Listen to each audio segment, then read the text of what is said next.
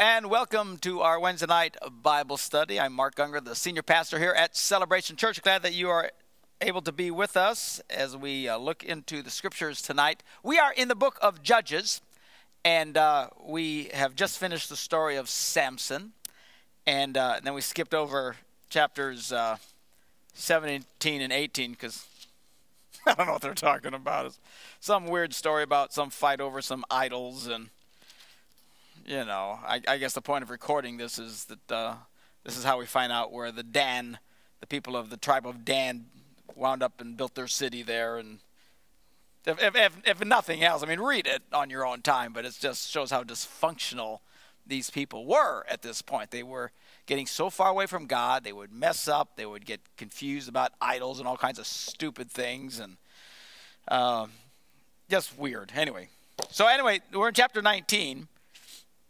And we're reading this very bizarre story about uh, this uh, Levite and his concubine. And uh, concubines, as we said last week, are uh, they're kind of wives. I've never quite understood it, but you have a wife who has the, the strongest legal status, and then you have the concubine who's the same thing as a wife, but without all the, the legal status. So I, anyway, so this guy has um, a concubine. And uh, we read in verse 2 that she was unfaithful to him because she left him and went back to her father's house in Bethlehem uh, in Judah.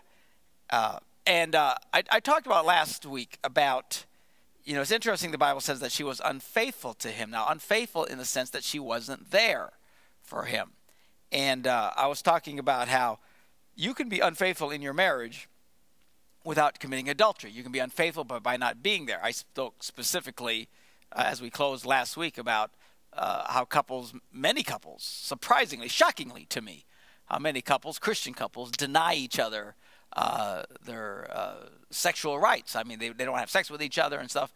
And I point out, look, when you're doing that, you're being sexually unfaithful to your spouse. You don't have the right. It's morally wrong for you to deny the sexual needs of your spouse. Not to say that you can't work through issues and stuff, and if there's health issues, you need to get it fixed or, you know, whatever. But you don't have the right to just go, I don't feel like it, I don't want to. And that is, in my opinion, immoral for a person of faith. And I don't think God will bless you. Why not? Because you're being sexually unfaithful to your spouse. Anyway, but there's other ways you can be unfaithful. I mean, a lot of men are unfaithful to their wives because they're never there.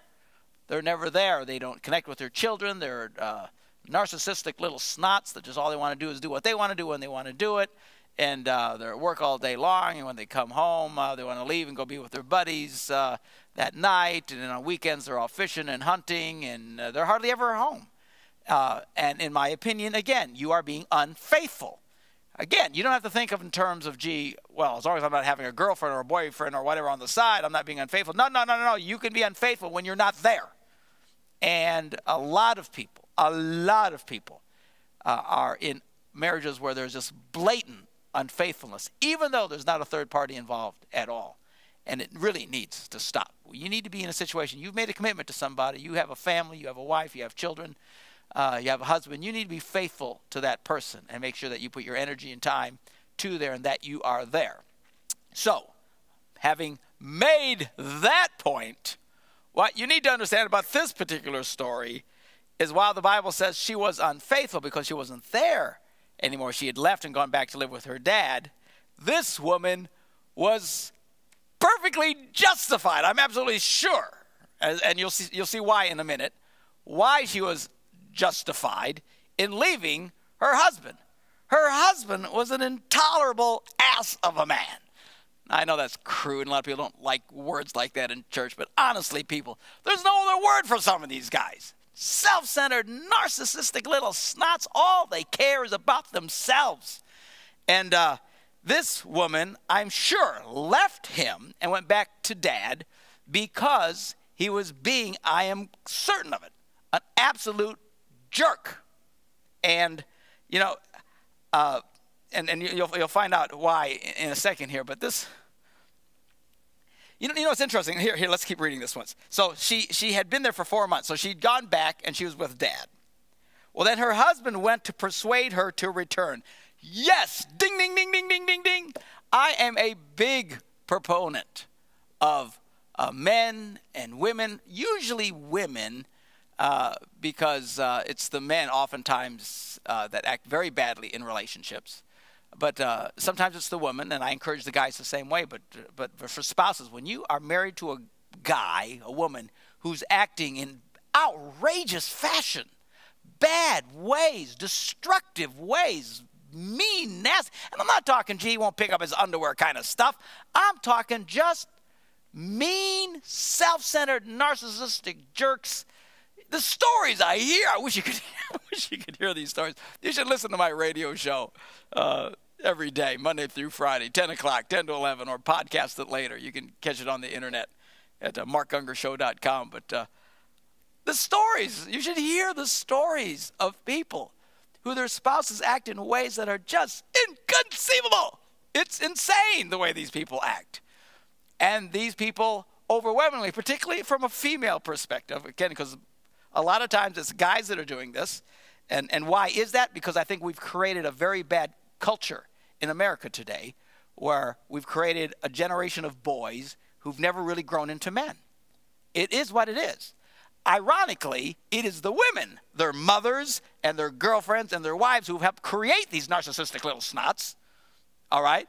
But the biggest loser in this deal has been the women. We have a generation of men, and, and if you've known me at all, you know I'm constantly challenging men uh, to uh, man up and stop being selfish little boys and grow up and become responsible and be a proper husband and a proper man, a proper father in their homes. But uh, so a lot of this, uh, overwhelmingly, it's guys who act very, very badly, and these women will uh, get all upset because of really bad behavior. I mean, they got girlfriends on the side. They're looking at porn. They're uh, staying out till three in the morning, drinking with their buddies, doing whatever they want. Uh, never home, going every spare chance they're off fishing or hunting and, and, neglect their families. I mean, this stuff is outrageous. They never do a stinking puking thing around the house. Never help, help the girl in any way, shape, or form. Really bad behavior. And again, sometimes it's the, the woman on the same way, but you know. And, and I say to women, they come to me, well, what should I do? And I say, well, what's, what do you do about it? And overwhelmingly, they say, well, I tell him how it hurts me, or I tell him how it feels, or I've tried to explain to them, I try to reason with it. Women, listen to me. Men do not respond to words. I know that sounds weird to you because you're a woman and women respond to words. It's the language of women. La la la la la la la la la. Man, you girls respond to words that weren't even spoken for crying out loud. Anything that was kind of hinted at some cosmic level, you're responding. But we're men and men don't respond to words. Men respond to consequences. And you're just talking him to death is not helping. Well, I tried to share how, how, how it hurts me and how I feel. Listen, you might as well be speaking Swahili to him. When a guy's acting very selfish and narcissistic and being just a jerk, and you're going, trying to explain your feelings, all he hears is la la la la la la la la la. He's not hearing a word you're saying. Look at the results. It has no impact on him. You have to understand, men are very simple mathematicians. A plus B equals C. All right? I do this this, and I get this. Bottom line. Now, if he acts in a certain way, but yet the sum of your life is you still take care of him, you still feed him, you still wash his clothes, you still make love to him, you still take care of his home, you still mow the lawn. I don't know how some of you guys get your wives to do that. But anyway, you, you know, you're doing all this stuff. What is his motivation exactly to change? Just because you said something to him? Hello, it doesn't work. At some point, there has to be consequences. And again, I'm talking outrageous behavior, really bad destructive behavior. And I think at the end of the day, the most effective thing a woman can do is move out or kick the bum out of the house and separate. Use separation. Now, for some reason, particularly in the faith community, and I think we're so dysfunctional, it's just Look at the mess we're in. But for some reason, when it comes to the idea of wives separating from their husband, Christian community just has a cow about that. Don't do that. Don't do that. You shouldn't do that. You need to stay there. and You need to love him. You need to tolerate all this stuff and, and misquote a bunch of scriptures at him. But what's the end result? Nothing changes. But yet, these very same people who are against women separating from their husbands when they're acting badly, and, and they're totally against that, they will just be all cheers and put their arms around them if they divorce them. And I don't understand that.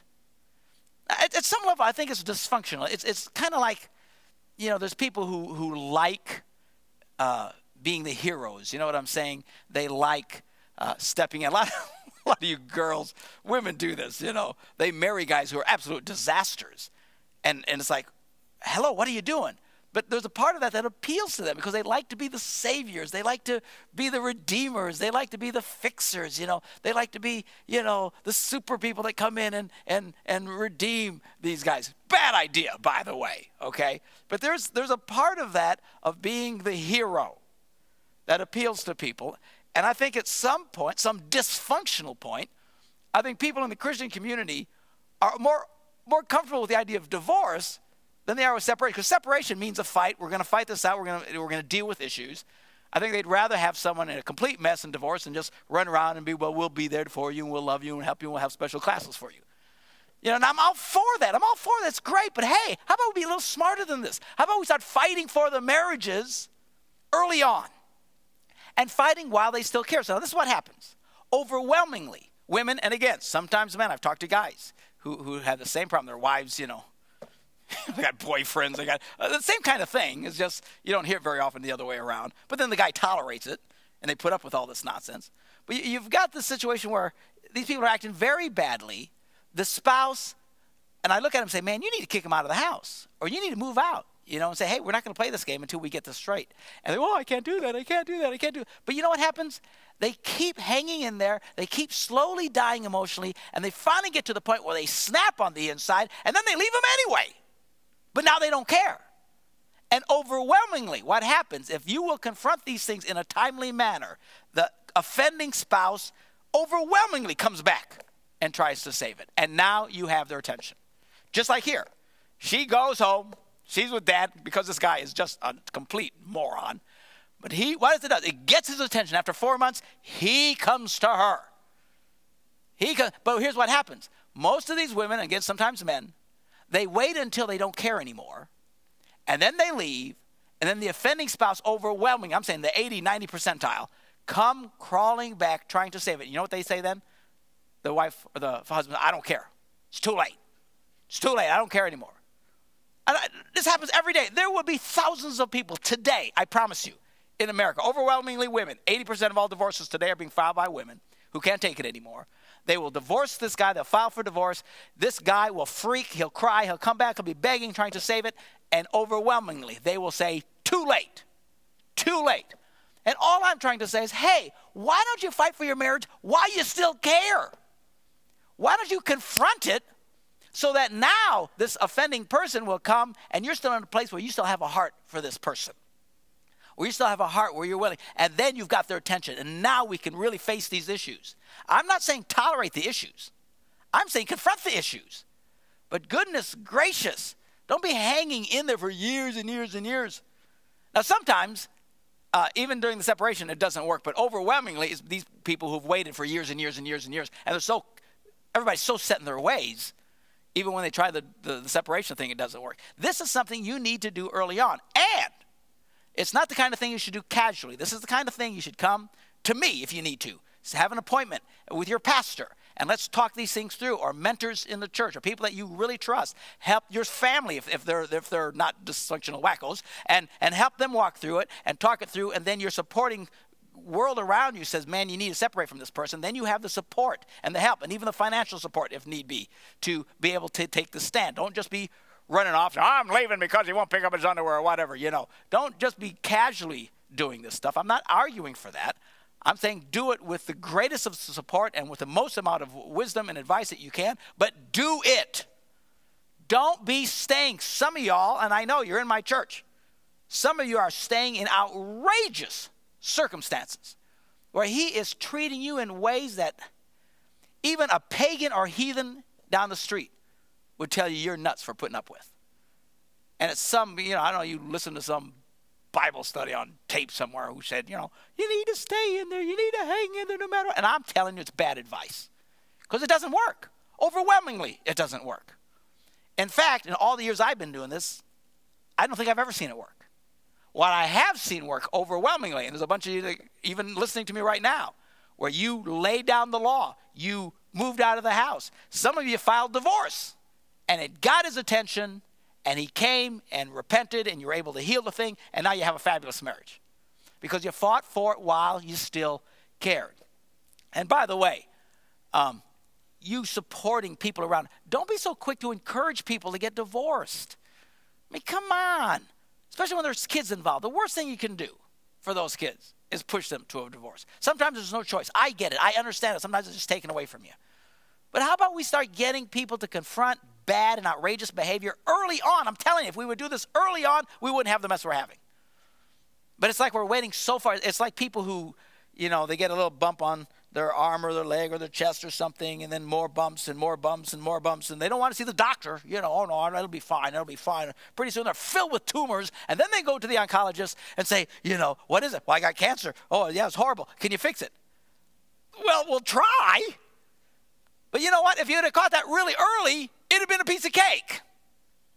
By the time you wait till you're crawling with all kinds of stuff and you're sicker than a dog, your, your percentage of success drops like a rock.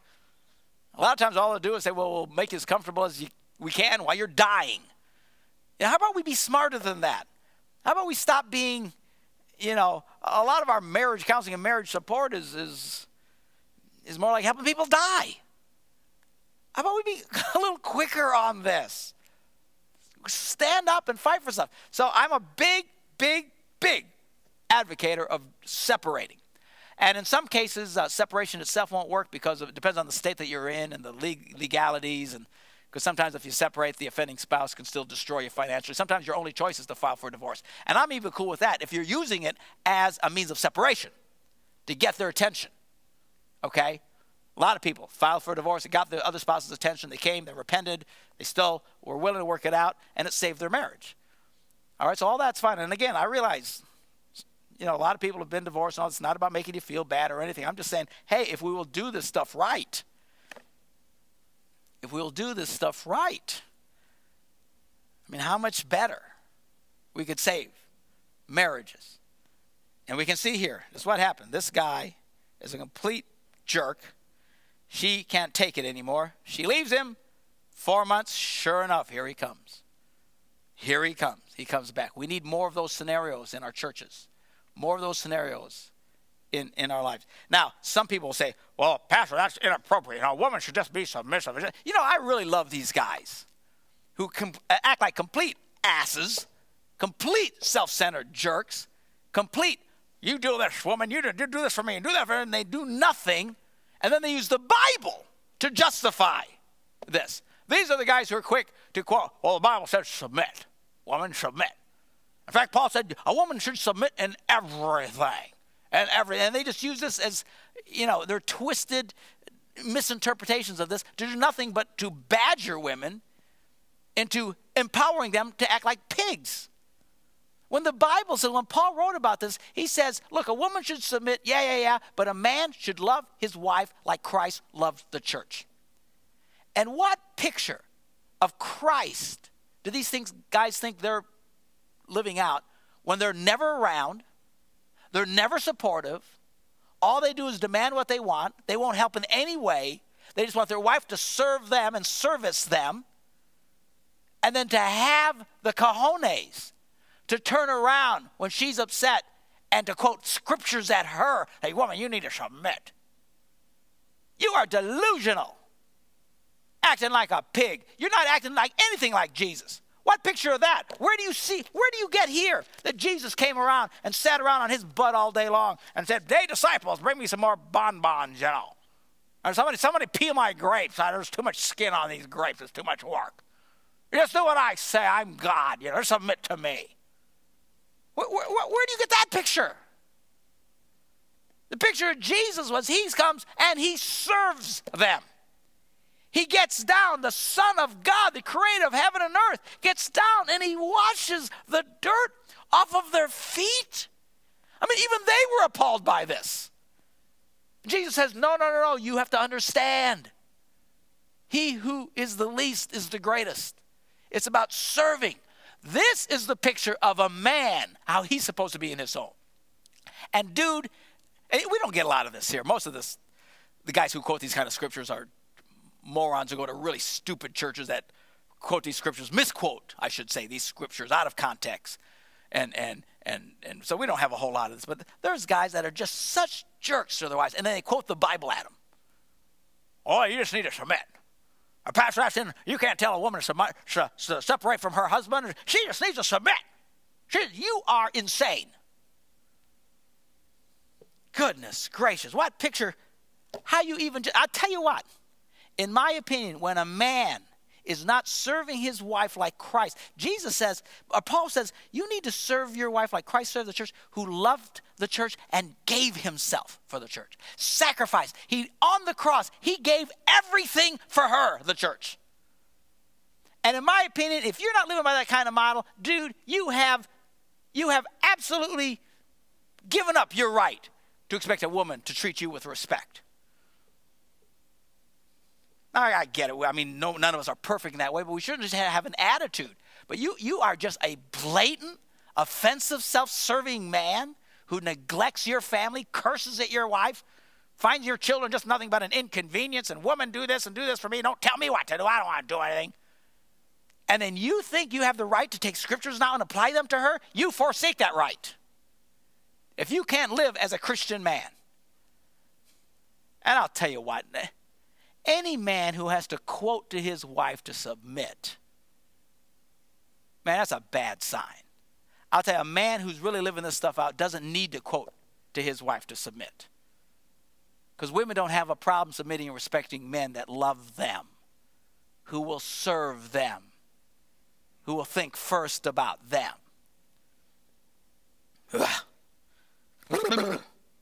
Stuff drives me crazy. And it's a short drive. All right, so check it out. Get back to our story. She leaves him. Four months, sure enough, just as Pastor Mark predicts, they come back crawling. She finally has his attention. And uh, she took him into, uh, what did it say? Uh, he had with him his servant and two donkeys, and she took him into her father's house. She brought him in, and when the father saw him, he gladly welcomed him. So his father in law, the girl's father, is kind of dysfunctional thing because she's really a concubine. But anyway, it's acting father in law. Uh, prevailed upon him to stay. So he remained with him three days, eating and drinking and sleeping there. So obviously, the guy comes back. He's in a positive frame of mind. He's trying to win the girl back. And dad's happy to see him, and they're all great. So they get up and it says on the fourth day they got up early and he prepared to leave. But the girl's father said to his son, Look, get something to eat, then you can go. And they sat down and they ate and drank. And afterwards the father said, Please stay the night and enjoy yourself. By the way, this picture, we've read this before, uh, I believe in Genesis, where kind of a funny culture. They would get up and they would get ready to leave, and then they say, well, don't leave. Sit down, relax a little bit. You need some food before you eat. And hours would go by, and then we'd get late. And then they'd say, oh, it's too late now to, to leave. And they, they would drag this out for days. I mean, saying goodbye in this culture was like impossible. They, they didn't like people, uh, you know, taking off. I mean, it was nice. It was a very warm uh, culture. And, you know, who knows, maybe it's because as fast as you could move is just as fast as you could walk or ride on a camel or something. So it wasn't like they had people coming in and out of their lives all the time, but it was all part of the culture. So anyway, so he asked them to stick around and da da da da da. Well, anyway, at some point, um, he uh, uh, finally leaves with the concubine, and she goes back with him. By the way, this will cost her her life to go back with this guy. Now, in all fairness, I don't think she could have foreseen this. Um, I'm assuming, again, we don't know. We're going to see what kind of guy he is at his core in a minute, but how much of that she could see. Uh, but, uh, you know, she was smart enough to get away from this guy because he was so self centered. He comes back, he wins back the girl, he goes back. And, and I think overwhelmingly, you know, uh, if a guy comes back and he's willing to repent and go for counseling, all this, whatever you, the demands are in your life to, to save the marriage, then you need to take him back. Uh, in this particular case, didn't didn't didn't pan out well for her. Um, so anyway, so they, they get up in the go, and uh, let's pick it up at verse 11. When they were near Jebus, and the day was almost gone, the servant said to his master, he said, well, come on, let's, let's stop at this city of the Jebusites and spend the night. And his master replied, No, no, we, do, we want to go to an alien city. These people are not of our faith. We, don't, let's, we will go to Gibeah. And he added, Come, let's try and reach Gibeah or, Ramah and spend the night in one of those places because these, this was a place where uh, his own people, people of his own faith, uh, you, I don't want to go off on another rabbit trail here, but I mean, here's again, you, you would think that your safest place would be among people of faith. Um, it turned out that wasn't the case uh, for her, as we're going to learn in just a minute, as she is uh, dies in a very brutal way.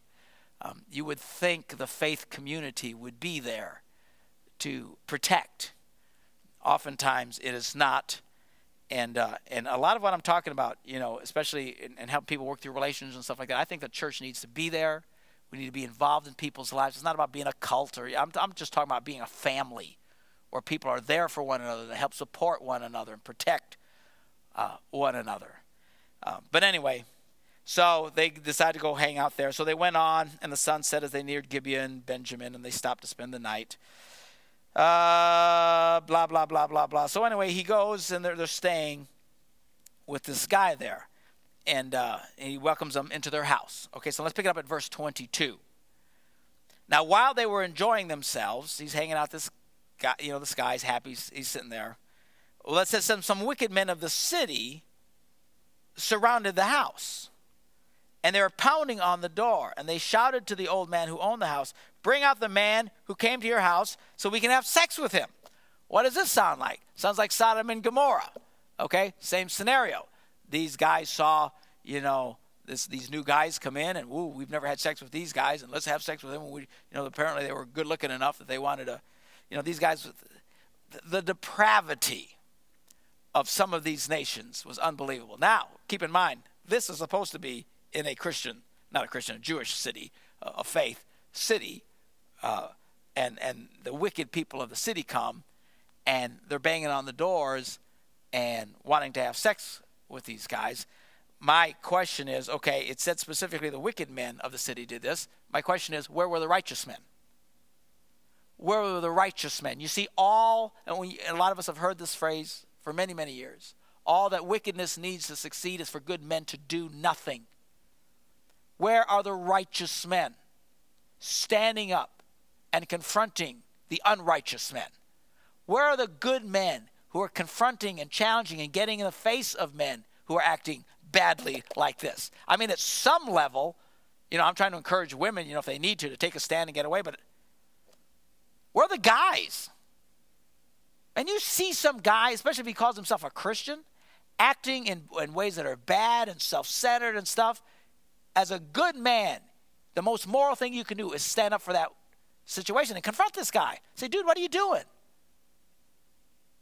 Where are you? What, are you doing? Where, where were the righteous men of the city who should have been protecting the honor of the others? We don't see any of them. And uh, you say, well, they, they uh, maybe they didn't know about it. No, no, no. This whole thing leads to a war. This whole thing leads to war, and the rest of the tribes of Israel come and they almost completely eliminate uh, this tribe from the face of the earth because they held them responsible. They should. Where were the good men? Boy, that isn't a cry today. Where are the good men? Where are the righteous men? We're supposed to be protectors. We're supposed, God's given us the physical and, and, and emotional strength as men. To not that women are weak and they can't live without men. Man, a lot of women do fine without men. But God has given us the physical strength and the presence and the emotional strength to protect women and children. Where's that happening in churches today? You know, it seems like one of the things that so happens so much in the, in, in the faith communities is avoid conflict at any cost. Let's avoid conflict. If there's going to be conflict, oh, everybody freaks and, and cries and comes unglued. We'll do everything for the sake of peace. We'll put people in, in harm's way, as we will see here in a minute, for the sake of peace. You know, let's, let's, let's, let's, not, let's not have an argument. Let's, let's not confront anybody. Let's, let's, not, let's not challenge a man who's acting badly. You know, let's not get involved. Let's, let's you know, I, just, I just want to sit quietly in church, and as soon as we're done, get, get out of here before anybody sees I was here. Where are the good men? Anyway, the owner of the house went outside to these wicked men and said, No, my friends, don't be so vile. This man is my guest. Don't do this disgraceful thing. Here they're banging on the door. Hey, throw that guy there. We want to have sex with this guy. Look, now, now, again, this is mortifying, and this isn't the first time we've read this in the Old Testament. They treated women, sadly, oftentimes about the same as about a notch above cattle and chickens. So here they're trying to do this vile thing to this man. His solution, this owner of the home, is well, here's my virgin daughter. You can have her. And, and, and there's his, his concubine. I'll bring them out uh, to you now, and you can use them and do whatever you want with them. Oh, gee, what a wonderful man. Again, where's the protectors? Where's the protectors? But to this man, don't do such a thing. He says, but the man wouldn't listen. Well, then the guy who's in our story, It never does give us his name, I don't think, anywhere, does it? Uh, you know, this Levite. And it's good they didn't give his name. He doesn't even deserve to have his name said. The guy's a pig. So anyway, this, this guy, he intervenes and he just takes his concubine and, and throws her out to him, out to them. Now, this is the man who clearly this woman had left him because he was obviously a self centered jerk. I mean, at some point, she couldn't stand being around him, went home to dad. He comes back, tries to win her back. But the minute his life is in danger, the minute he's threatened, he throws her to these men. This guy is an ass. Self centered, stubborn guys who act just like this. Oh, not literally, not throwing her to the men, but I just wonder if, if they were in a situation, a lot of guys wouldn't do this too. Because all they care for at the end of the day is me. It's me. It's me, what I want. And at all costs, I have to protect who I am and what I want. And if that means sacrificing my children, so be it. If it means sacrificing my wife, so be it. These are not men, these are animals. And our culture today is filled with guys like this. Just ticks me off. So the man took his woman that he went to say, Come back home. I'll be there for you. I'll. Yeah, until until his neck was on the line. And see, that's what I said last week. When you guys are dating, both women and men, you single guys, you single women, when you're dating, don't look how people act. Look how they react. Look how they react. It's during the reactions. And if they react badly, get away from them. If under pressure they become needy, real controlling little, get away from them. If during bad pressure times they get angry and curse, get away from them. And don't buy this, oh, I'm, I'm sorry, you know, I, I don't know what happened. I, you know, I don't usually act that way. And, and oh, okay, la, la, la. No, no, no, no, no. What you're looking for during the dating process, reactions. Because anybody can act any way they want. This guy acted wonderful. He came all the way back. He came back to get the girl. He listened to Pastor Mark. Go back for the girl. He goes back for the girl. Happy to see him. They're hanging. They're just, oh, don't leave yet. We're having a good time. Wonderful guy. Even seems to make the right choice. Doesn't want to go out by the heathens. Wants to stay around people of faith. Oh, there's a good man. Good man. a good man.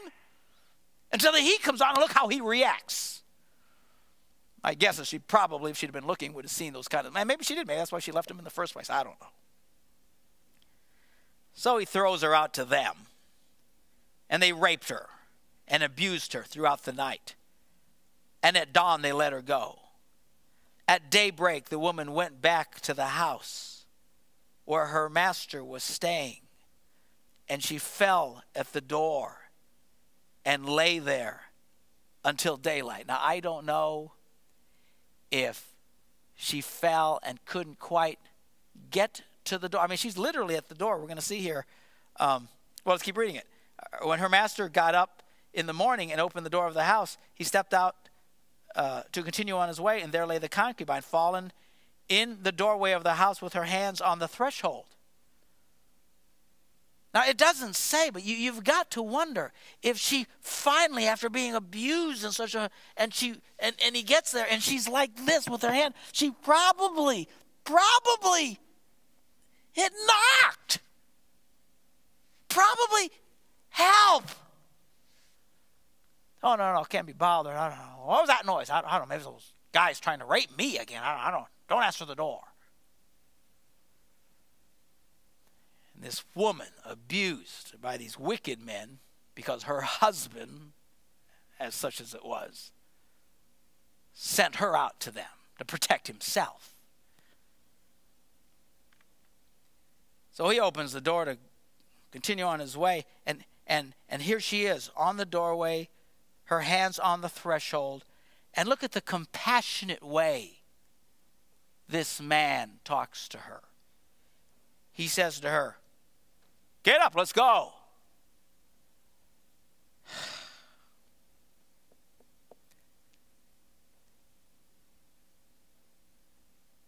Get up. Let's go. No, oh my gosh, are you okay? Oh, how horrible is this? What a travesty.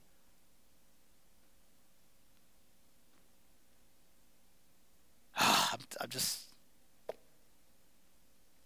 I hope this irritates you as much as it irritates me. Come on, well, come on, woman. Come on, woman. Come on, let's go, woman. Come on. Unaware that she's now dead.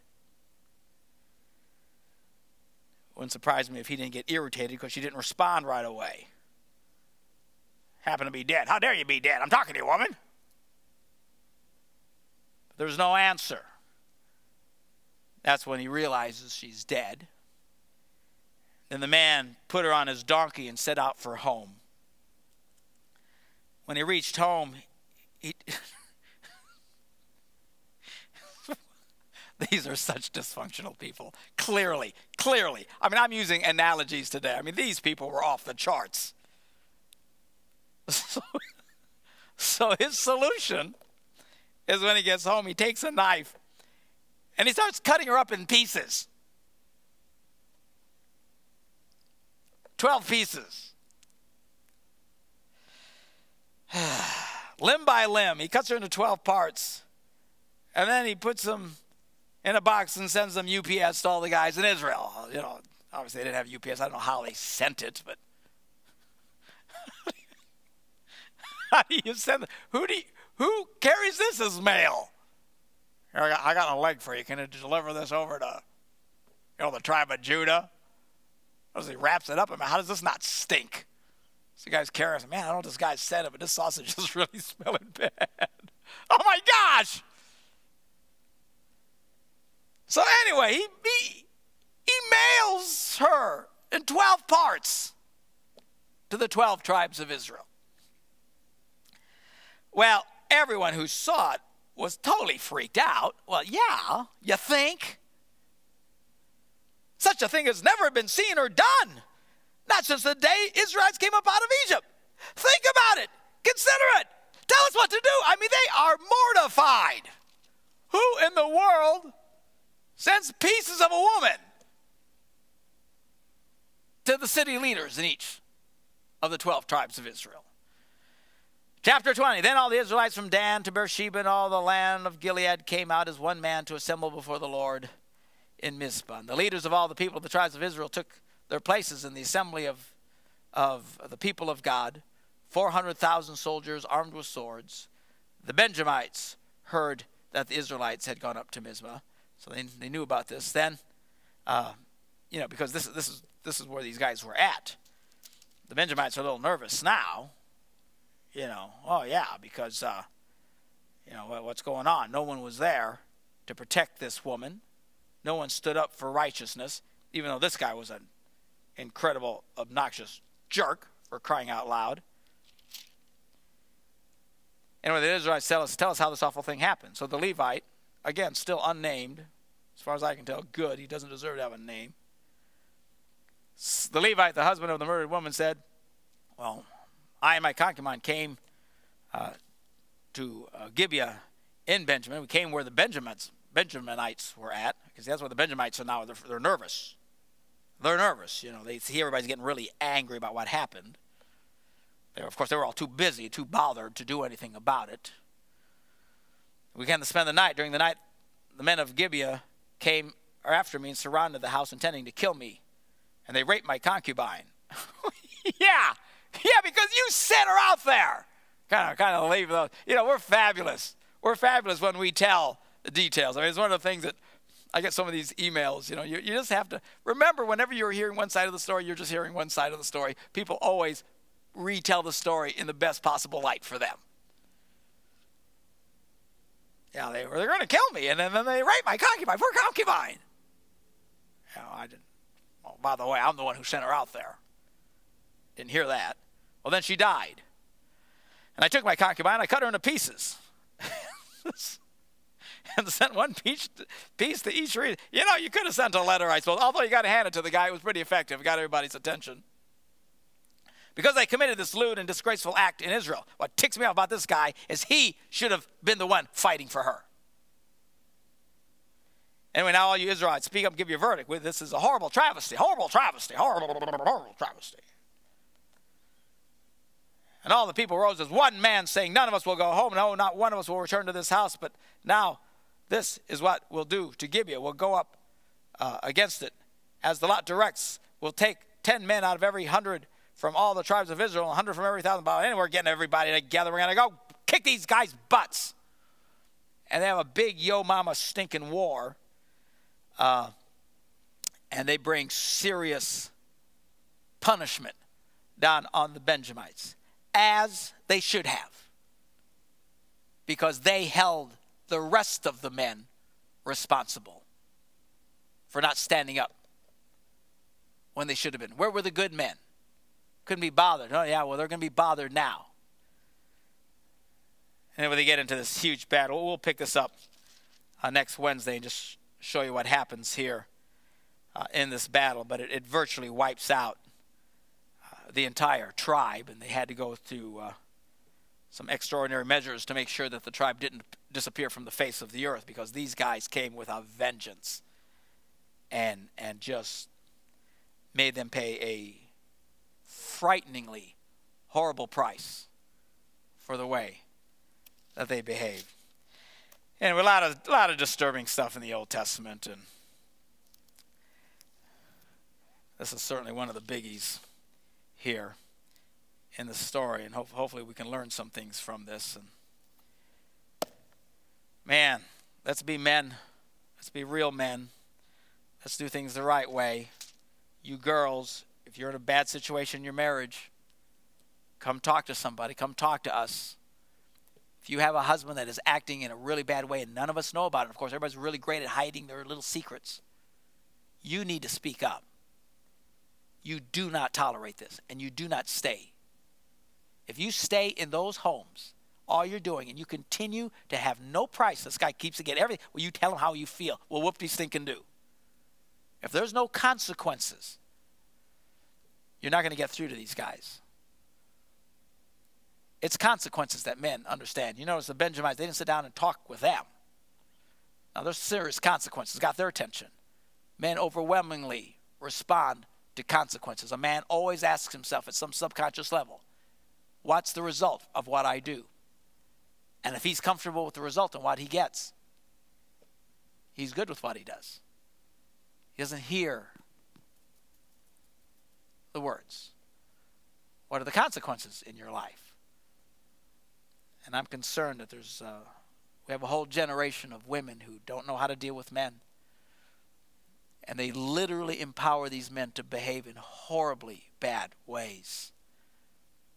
And they don't understand what's going on and uh, and we need to be there as a church. Anyway, if you're in a situation where you're in a marriage where you are, I mean, you can tell you are slowly dying on the inside. You're one of these that eventually you get to a point where you'll you won't care anymore and you'll divorce him anyway. You need to come talk to us. You need to help some of the men in the church to step in and surround you and be a family. And if we need to confront your husband, we need to be confronted. Well, he he'll be upset. Yeah, he needs to be upset.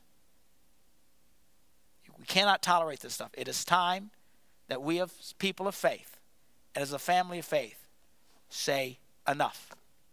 No more. We are not going to tolerate this kind of stuff. We will tolerate this no longer. Doesn't mean we hate people. Doesn't mean that we'll condemn them and judge them for. No, no, no. I'm saying we need to fight for stuff while everyone still cares, while there's still a chance of saving it. People need to get comfortable with fighting for the right things. And you can do this in a way that is love based, that is mercy oriented. I'm not saying yelling, screaming, cursing. What, what is that? We're not talking about that. We're talking about confronting really bad behavior and saying, we're not going to do this anymore until we get this right. Don't be setting in situations where I'll come talk to you and your your wits end and I'll say, How long has this been going on? And then you look at me and say, Well, for the last 20 years, or the last 18 years, or even the last six years. No, no, no. Enough. Okay? We deal with bad behavior, hurtful, destructive stuff when it happens. The people who deal with stuff early, the people who go get their little bumps and stuff that are turning cancerous early, these are the people who, who survive.